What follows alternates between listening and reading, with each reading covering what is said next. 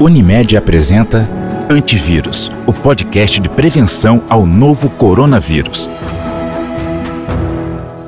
Seja bem-vindo. Você está ouvindo mais uma edição do programa Antivírus, o podcast exclusivo da Unimed Rio sobre o novo coronavírus. Em mais de um ano, o coronavírus infectou 120 milhões de pessoas e matou cerca de 3 milhões em todo o mundo. Mas o que a comunidade médica aprendeu sobre o tratamento dessa doença nesse período? Quais são os avanços e, principalmente, as evidências dos tratamentos contra a Covid-19? Para responder essas e outras questões relativas ao tema, a gente recebe hoje o Dr. Eduardo Costa, imunoalergista e conselheiro técnico-científico do Instituto Unimed Rio. Seja bem-vindo, doutor Eduardo. Saudações a todos, obrigado pela oportunidade. Doutor Eduardo, eu gostaria de começar perguntando se existe hoje alguma evidência sobre tratamento precoce, tema aí bastante polêmico. É, pois é, o tratamento precoce né, é uma discussão grande desde o início da pandemia e, na verdade, existem algumas evidências, mas são evidências frágeis. Quando a gente fala em evidência científica, existe um escalonamento né, das mais fracas para as mais fortes e mais confiáveis. E, na verdade, no início da pandemia, surgiram alguns estudos que a gente chama de estudos observacionais. Foram principalmente os estudos é, franceses do Didier Raoult, que sugeriam que a cloroquina pudesse ter algum efeito, já que ela tem in vitro, quer dizer, em ensaios laboratoriais, ela teria atividade antiviral, inibindo a replicação do vírus nas células. Só que entre as evidências de estudos laboratoriais no tubo de ensaio e a vida real, quer dizer, os efeitos se repetirem no, no ser humano vivo, em condições reais, há uma grande distância. Então, a partir dessas evidências in vitro, muitos começaram a inferir que aquela, aqueles achados se repetiriam da mesma forma em vivo nas pessoas doentes, o que não foi demonstrado em nenhum estudo é, de maior confiabilidade in vitro, que seriam os ensaios clínicos controlados. Vários foram feitos, mas não se encontrou esse mesmo efeito é, é, in vivo. Quais medicamentos fazem parte do chamado kit COVID e por que, que ele deve ser considerado um kit ilusão, como vem sendo aí chamado por especialistas? Pois é, o, o tal kit COVID começou com a cloroquina, depois com a queda da, da popularidade, digamos assim, da cloroquina, veio a ivermectina e também a nitazoxanida. Cloroquina é um medicamento usado especificamente para malária e para tratamento de algumas doenças autoimunes, como lúpus. A ivermectina e a nitazoxanida são antiparasitários também, então são usados para tratar verminoses, e começou-se então, com muita ansiedade, um tanto de desespero, a divulgar que esses medicamentos que têm efeitos antivirais, como eu disse, em laboratório, em ensaios né, laboratoriais, que nós chamamos in vitro, começou-se a divulgar que eles seriam eficazes também para tratamento da, da Covid-19 por conta desses efeitos antivirais mas nenhum estudo é, é, com boa evidência científica demonstrou que isso se repete na, em vivo, no paciente, no ser humano com infecção pelo SARS-CoV-2. É, e, na verdade, eles podem ter efeitos adversos.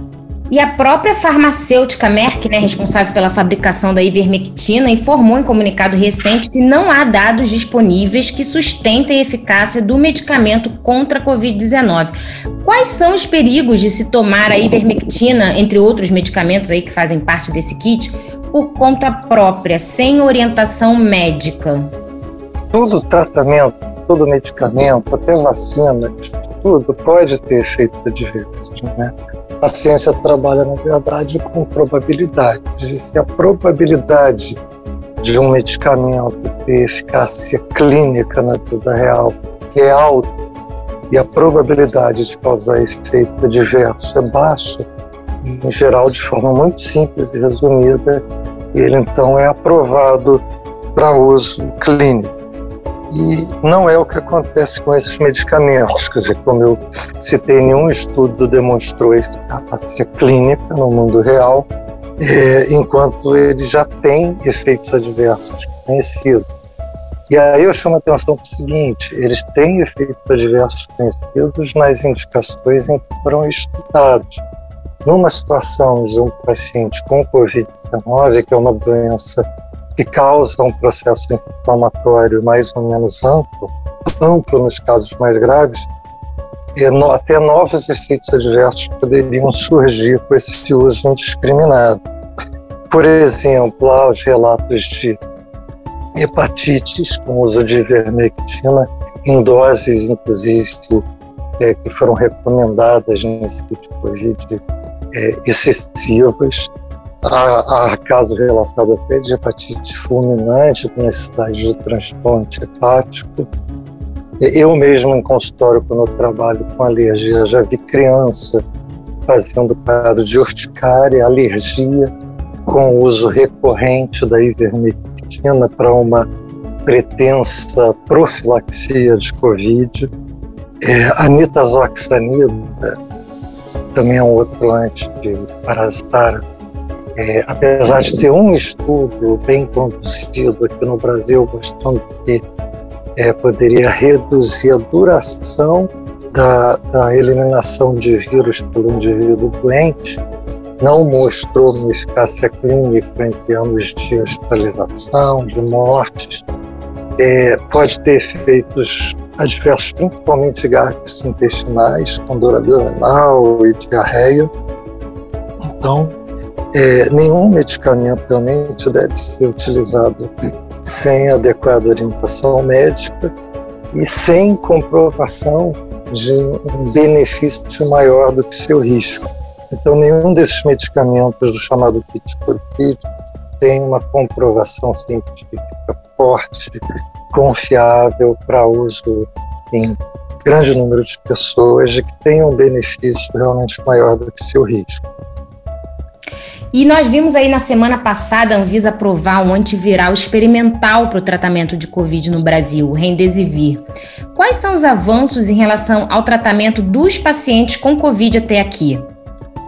Bom, então, além do Remdesivir, que você citou no início da pergunta, que eu vou deixar ele para o final, é nesse um ano de pandemia, né, é, aprendeu-se a lidar melhor com os cuidados respiratórios dos pacientes que têm pneumonia viral né, durante a Covid, é, a, a, chamada posição prona, posição em pronação dos pacientes, né? quer dizer, deitados de barriga para baixo para melhorar a ventilação, a aeração de áreas pulmonares periféricas acometidas pelo SARS-CoV-2. Isso foi um avanço. E os cuidados fisioterápicos respiratórios também para esses pacientes melhoraram ao longo desse ano. É, além disso, os estudos demonstraram né, é, o benefício do uso de corticoide, mas em pacientes internados com sinais de gravidade da doença, não em fases iniciais da doença que podem, o uso do corticoide pode ser até deletério, pode diminuir a resposta imune outros e aumentar a replicação viral. O uso de anticoagulantes né, em doses variadas, dependendo da gravidade do acometimento, mas sempre em, é, de acordo com é, marcadores laboratoriais de ativação de, do sistema de coagulação e de maior risco de eventos trombóticos. É, então, eu diria esses três, né, os cuidados respiratórios, uso do corticoide e uso de anticoagulantes de forma adequada. E como você citou no início da pergunta, o Remdesivir é um antiviral é, que foi inclusive aprovado para uso em pacientes hospitalizados que estão necessitando de tratamento com oxigênio. Então já tem uma pneumonia viral é, de moderada a grave que está impactando na oxigenação do sangue. É, esse antiviral demonstrou em estudos bem conduzidos que é capaz de reduzir o tempo de internação dos pacientes. Então, é, esse, esse é um resultado é, útil, ainda mais na situação que nós vivemos no Brasil, né, com saturação de leitos, com necessidade de liberação rápida de leitos é, para internar novos pacientes. Então, a Anvisa, mais recentemente, também incluiu o Remdesivir no seu, digamos, hall de aprovação de novos medicamentos para tratamento da Covid. É um, me um medicamento caro, de uso intravenoso e realmente para ser usado só em nível hospitalar. E o Instituto publicou recentemente um estudo sobre a avaliação da eficácia e efeitos adversos do uso concomitante de hidroxicloroquina e azitromicina no tratamento da Covid-19 em pacientes internados também. Qual é o resultado desse estudo? É, esse foi um estudo que nós tivemos a oportunidade de coordenar com as equipes da Clínica Médica e Cardiologia do nosso Hospital Unimed Rio. Foi um estudo que nós realizamos naquela primeira onda, quando estava vindo muitas internações no ano passado. E os pacientes então assinavam um termo de consentimento, os que queriam tentar usar cloroquina e os que não queriam não usavam a cloroquina faziam o tratamento padrão é, igual para os dois grupos. É, o que nós observamos é que eram realmente grupos comparáveis e esses pacientes todos eram internados só nos quartos, não eram pacientes ainda com a Covid na sua forma mais grave que precisavam ir para a CTI. Então, nesses pacientes que internavam nos quartos, mas precisando de oxigênio, o que nós vimos aqui eram dois grupos comparáveis, então, apesar de não ser um estudo fechado, duplo cego, nós conseguimos comparar dois grupos de pacientes bem semelhantes e vimos que os que usaram cloroquina durante eh, cinco dias não tiveram desfechos diferentes daqueles que não usaram, fizeram só o tratamento de suporte básico como era recomendado naquela época. A cloroquina não trouxe nenhum benefício para esses pacientes, nem em dias de uso de oxigênio, em tempo de internação e nem em agravamento e transferência para CTI. E entender a complexidade da Covid, ao invés de pensar no vírus como sendo exclusivamente um causador de pneumonia, foi um passo importante para entender outras áreas que devem ser foco de atenção e de tratamento, né, como problemas cardíacos e renais causados pela doença. O que, que, dizem os estudos conduzidos pelo Instituto sobre injúria miocárdica e injúria renal aguda? É, o, o Instituto Tremed Rio teve a oportunidade de incentivar e promover é, outros estudos. Esses que você citou especificamente foram realizados pelas equipes do CTI do nosso hospital, Unimed Rio, avaliando a, a ocorrência de de injúria miocárdica, quer dizer, lesão de células do músculo cardíaco, e lesão renal também, né? Com perda de função renal nos pacientes internados em CT, então aqueles que tiveram Covid na sua forma mais grave. E o que a gente vê realmente é que a doença, apesar dela começar pela via aérea, a infecção em geral se dá pela inalação, mas também pode começar pelo trato gastrointestinal, pela ingestão, é, ela vai causar repercussões inflamatórias em todo o organismo. E o que nós vimos nesse estudo é que realmente os pacientes que evoluem com maior gravidade têm uma frequência maior de ocorrência de lesão miocárdica, então como se fosse é, pequenos infartos, às vezes subclínicos, e maior ocorrência de destruição de células renais, com piora da função renal, tendo a necessidade de, de uso de diálise provisoriamente até a melhora do quadro. Isso tudo faz parte do quadro que a gente chama de uma síndrome inflamatória sistêmica.